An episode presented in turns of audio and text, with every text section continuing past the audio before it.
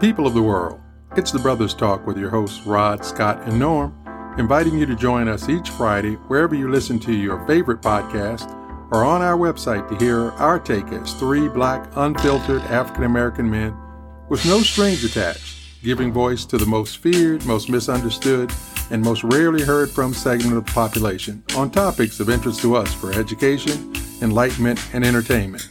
You can follow us on Facebook. You can reach us with your comments, questions, suggestions at The Brothers Talk on Twitter, The Brothers Talk on Instagram, and you can email us, thebrotherstalk at gmail.com.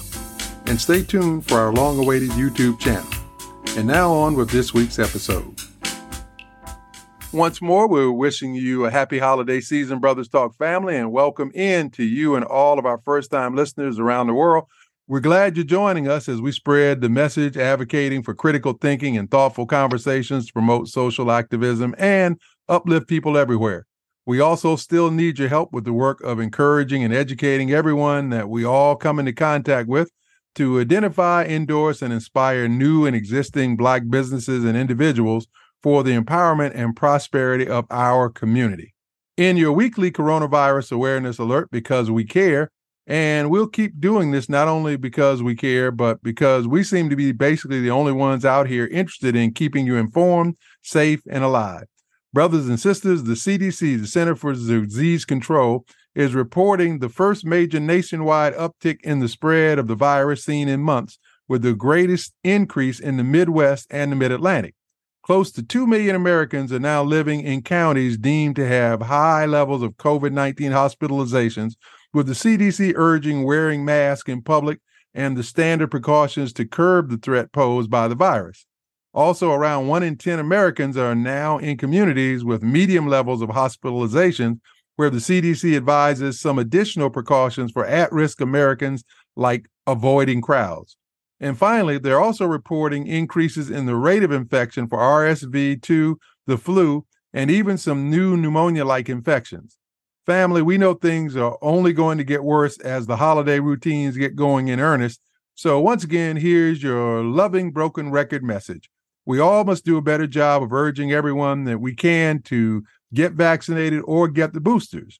With millions of people out and about this holiday season spreading all the respiratory infections, Please arm yourselves and protect your loved ones. Wash your hands, wear masks in crowded situations, use plenty of disinfectants, and if you or your children do get sick, please stay home until the contagious period passes so as not to spread it to others. Come on, people, we don't want this to be our last holiday season together because of these preventable diseases. We can and we must do better. And now to my brothers in the struggle for critical thinking, Scott and Norm. Thanks, Rod you know, I'm a little confused here now when it comes to the virus. And uh, well, first of all, family, thank you for your continued support. On one hand, CDC is putting out this information, what Rod just stated, where there are increased hospitalizations. But then on the other hand, why isn't the media putting emphasis on that so they can we can shut this thing down before it get gets roaring and out of control? And I'm wondering, is that because people want to blame Biden. They want Biden out of the office so bad that they want everything to look bad. You know, we, we're talking about they constantly talking about how he's mismanaging managing the economy, even though the, the economy is supposed to be one of the best we've had in decades. They're blaming him for what's happening over in Israel. They look like they're looking for so many things to pile on to this guy, but it's to me it's negligent not to cover this in a way to bring out this awareness and the seriousness of what can possibly happen for people not doing the things and taking precautions like CDC is telling them to do. So I'm I'm a little I'm, I'm watching this and I'm wondering, you know, what's going on. Norm? Thanks, Scott. And I just like to remind everybody that we're also having a fentanyl crisis in our community. We are the number one as far as deaths goes, percentage wise, for this terrible, terrible outbreak or, or plague or whatever you want to call it. So please, let's stay off the drugs. Let's stay off of all of that street crap. It's destroying our community right along with the other plagues that we're suffering. And remember, our community suffers way more than any other community when any of these things strike. So please, we can't move forward unless we have good health. Rod? And this week, Norm, you brought to our attention a new venture that's going on by a couple of hip hop artists, a couple of rappers who decided to use their entrepreneurial spirit to take ownership of their own sort of media enterprise. And so tell us more about that. Thanks, Rod. And we're discussing two rappers, Mase and Cam'ron, who literally decided to start a sports podcast, investing $250,000 each. Now, who would think that two rappers could develop a sports podcast that would literally get a $30 million backing by a sports fantasy company?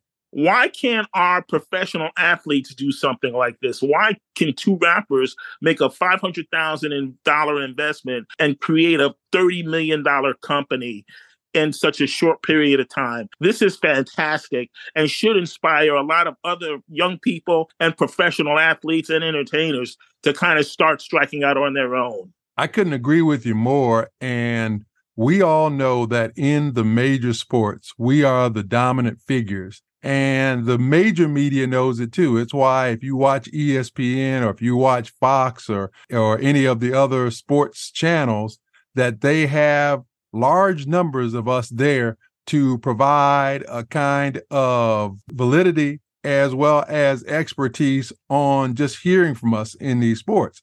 So it begs the question why don't we have more of the people who are being used to feed the white coffers actually deciding to band together and start their own.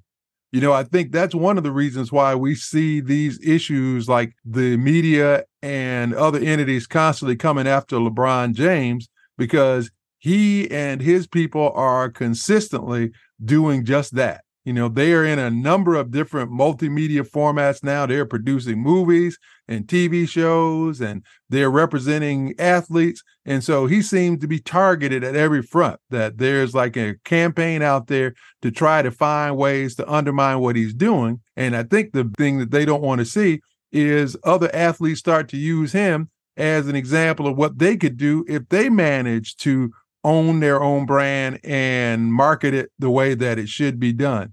So kudos to both those two rappers. And we know rappers are hustlers, so they look for opportunities to capitalize off of their name and fame. But just because they did it doesn't mean that they should be the only ones out there. And so hopefully, as you said, more of these athletes and entertainers will utilize their name game and start up something that they can own and that can make a difference. I think this topic is something that need to be put out front some way so that black people can just think about this and let this stir around in their minds.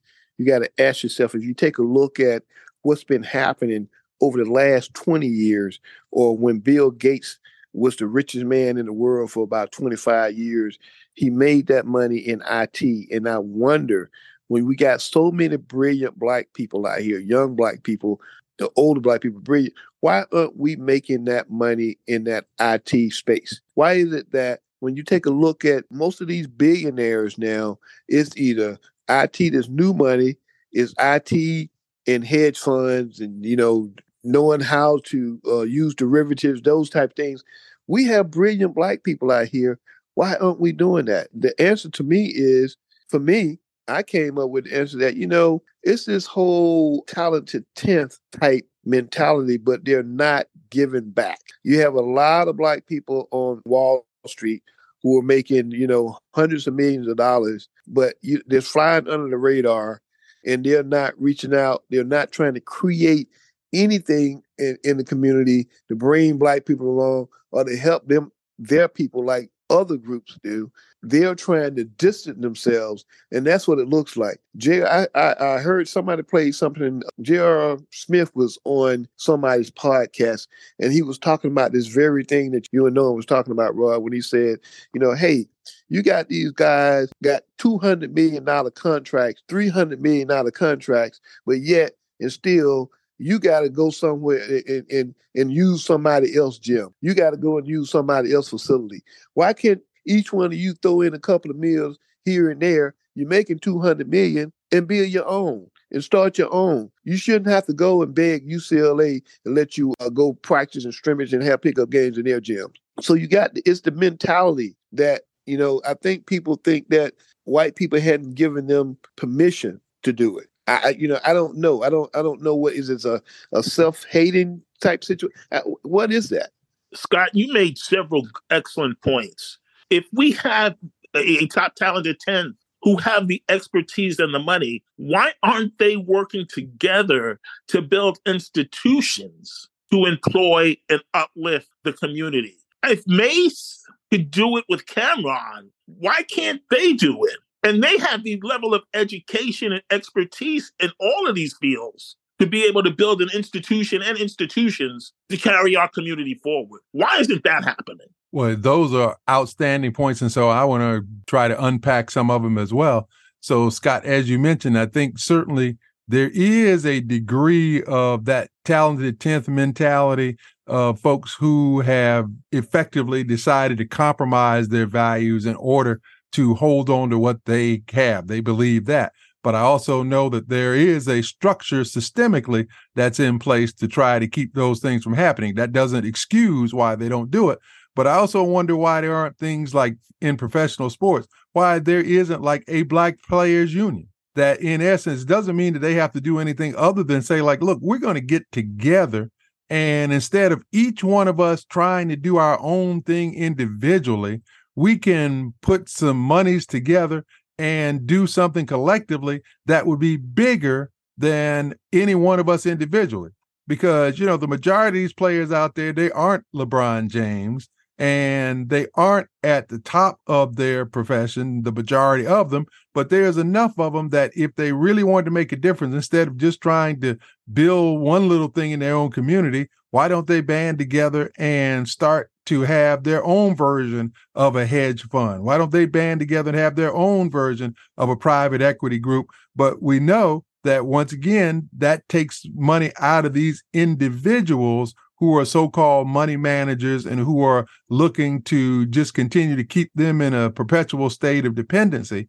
And so we have to get away from that crabs in a barrel mentality of believing that we have to take the credit individually as opposed to coming together and building something for our people as a whole. And if we can get to that, you know, that's what we are always preaching here with the Brothers Talk and the relaunching Black Wall Street nationwide process is that Black Wall Street wasn't an individual. In each of those areas where there was a Black Wall Street, it was because Black people worked together and they built up and they kept the money in the communities.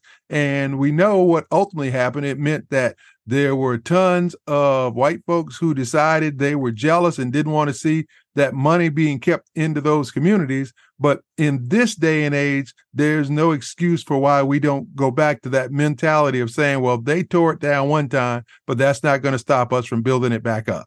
You know, Rod, I like that analysis uh, because it, it, it, it's the crabs in the barrel mentality is exactly part of the problem. But to me, the issue here, we still got that mentality. A lot of a lot of us still had that mentality, but these people don't realize you're not in the barrel. you know, you're not one of the crabs. You're out of the barrel. You know, when you start talking about you know the income level that some of these people, like especially NFL, uh, NBA players, you know, these guys making sixty million dollars a year. You know, they got guaranteed two hundred and fifty something, three hundred million dollar contracts, and yet you can't pool your money together. There's a there's a trust issue.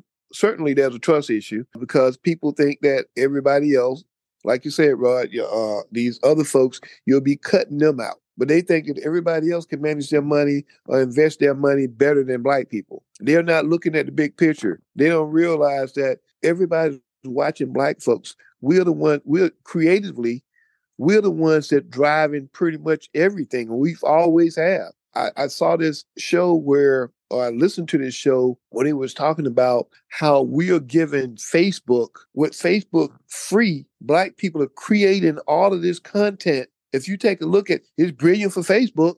They're going on Facebook, they're creating all of this content about all of this stuff that they're putting out there, all of the videos that they're putting out there. And because Facebook is allowing you to do that, you're creating all of this content that Facebook is being paid. They're getting paid. All these other platforms where you're putting your videos or whatever you're putting out there, some product that you produce, you're putting it on these platforms. They're making money by charging people to either view your view your material. I think most of them is advertising dollars. So the advertising dollars around your product that you produce you're not getting one cent of it. And a lot of these people are just doing it, not even thinking that. And I didn't even, I wasn't thinking like that till I heard this program that Facebook has got this model where people are voluntarily, and mostly black folks, they're imp- helping them improve it. A lot of times you'll get some uh, a questionnaire or somebody wants you to ask, uh, how can we, uh, we want your opinion about, and some people I'm, I'm sure I never get my opinion, but I'm sure they're using that opinion to sharpen their focus to make a better product. But we're doing it free. I, it, it's just like, wow, why can't we do this for ourselves? Why can't somebody build a platform and allow people to do the same thing that they're doing on TikTok and Facebook? Because people say, "Oh, you can't replicate Facebook." Well, look look at TikTok if you can't, you know, oh, you can't replicate TikTok because oh, it's too big. If you replicated Facebook with TikTok, you can do the same. We can do the same. Well, actually, you know, there was a gentleman who actually tried to do that, but the marketing aspect of it and getting our people off of Facebook to segue onto another platform, it's just not feasible because we don't have that kind of attention span. We really don't have that kind of want to put that kind of effort out there to to build our own platform. We just really do not want to do that. But Rod, I thought you had a great idea because there's no reason why African Americans cannot pool our resources and literally create our own conglomerate or hedge fund or what have you to start investing and building companies in our community. We have enough disposable income. We we waste more money on hair and cosmetology and on crap or we could all come together and put a couple of dollars in and literally start something like that. That I thought that was a great idea, Rod. So, but Norm, add to your first point, that is also the same answer. That when we try to do these things, like start up our own platforms, we try to do it individually instead of getting together a consortium of Black people who have the kind of resources that they could really market it properly. Because what always happens when we have someone try to do becoming the next Mark Zuckerberg or or whoever starts one of these platforms, it's that they don't have the kind of capitalization and monetization to really push it like it should. What we know for a fact is that the networks, like when Fox Network started, Fox Network realized that the black viewing market was its key to success. And so Rupert Murdoch's group marketed almost exclusively to us, but they had the kind of money behind them to make sure that they created, you know, the Martin and Living Single and New York Undercover and In Living Color. And so that was their successful model. Whenever our people try to do something similar, it's usually one of them, whether it's Tyler Perry trying to do it by himself or Oprah Winfrey trying to do it by himself. And God bless them for going out there and trying it. But the bottom line is that we need to be able to create the kind of momentum. What always happens is they start out with a flourish, but over time they cannot sustain it because they start to run thin when it comes to capitalization. And that's when it usually fails. And so, if again, if these people, these entertainers and athletes decided to create their own marketing model of having the kind of long term financial strategy, like a hedge fund, a private equity group, or even a bank, then we could see a great deal more success in the process. So that's our thoughts on it. Let us know what you think. In our Black Business Spotlight, remember we're repeating and pushing our relaunching Black Wall Street nationwide movement that we've literally stuck to since we began in 2020. We're staying the course of our commitment and belief in this cause because we only have to be true to ourselves, and we hope and pray that you join us. So let's promote and patronize every Black business that you can during the busiest season of the year for shopping of every type. And keep in mind that with the blitz of all the advertising dollars spent pushing goods and services of companies owned by people who are not us, We don't want to lose sight of our goal to use our dollars to uplift our communities instead of enriching other groups who don't need it nearly as much as our people do. Those who don't look like us don't invest a dime in our communities, and mm-hmm. neither does the government, especially in relation to the amounts that they take from us. So, our ongoing Black Business Spotlight theme during this long holiday season is Let's Relaunch Black Wall Street Nationwide. That's a wrap for this week's show. And remember, you can follow us and share your thoughts and communicate with us by sending your comments as well as question and show ideas to the Brothers Talk on Twitter, Facebook, Instagram, or email us, thebrotherstalk at gmail.com. As always, God willing, we'll continue to keep our focus on the issues that impact our community on the path to a better future. And until the next episode, know that we sincerely appreciate your time, your interest, and you can rest assured that we'll never take it or you for granted. And finally, let's all do better today because that's all we really have.